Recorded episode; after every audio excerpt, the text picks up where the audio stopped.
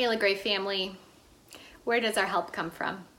Our help comes from the Lord, the maker of heaven and earth, and our help is in the name of Jesus Christ, who is the same yesterday, today, and forever. Well, yesterday started our Advent series in the book of Isaiah, and today I wanted to read a couple of verses from Isaiah chapter 49. This is Isaiah 49, verses 13 through 15. Shout for joy, heavens. Rejoice, O earth. Burst into song, mountains. For the Lord comforts his people. He will have compassion on his afflicted ones. But Zion said, The Lord has forsaken me.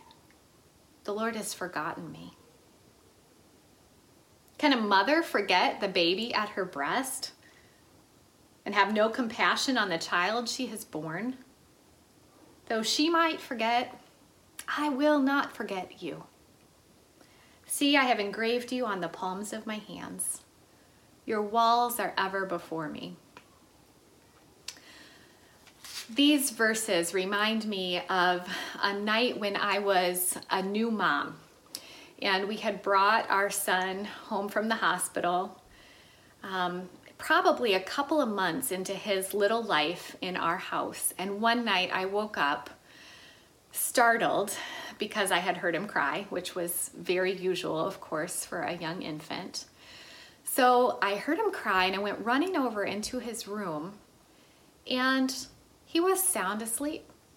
He wasn't wet. He wasn't crying. He wasn't apparently even hungry.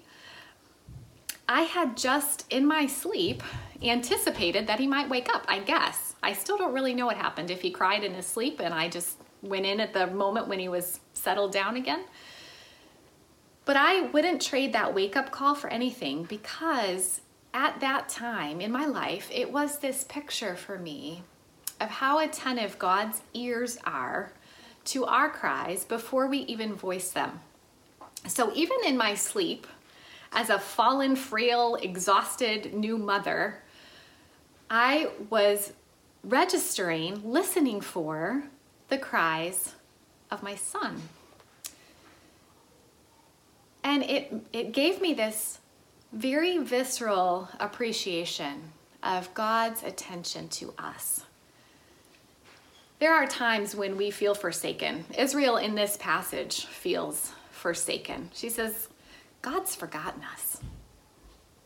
Not so, says Isaiah. Can a mom forget the baby that she has born? Even if she could, Isaiah says, even if that were possible for a human mother whose body will remind her if she forgets to feed that child. God cannot forget his people.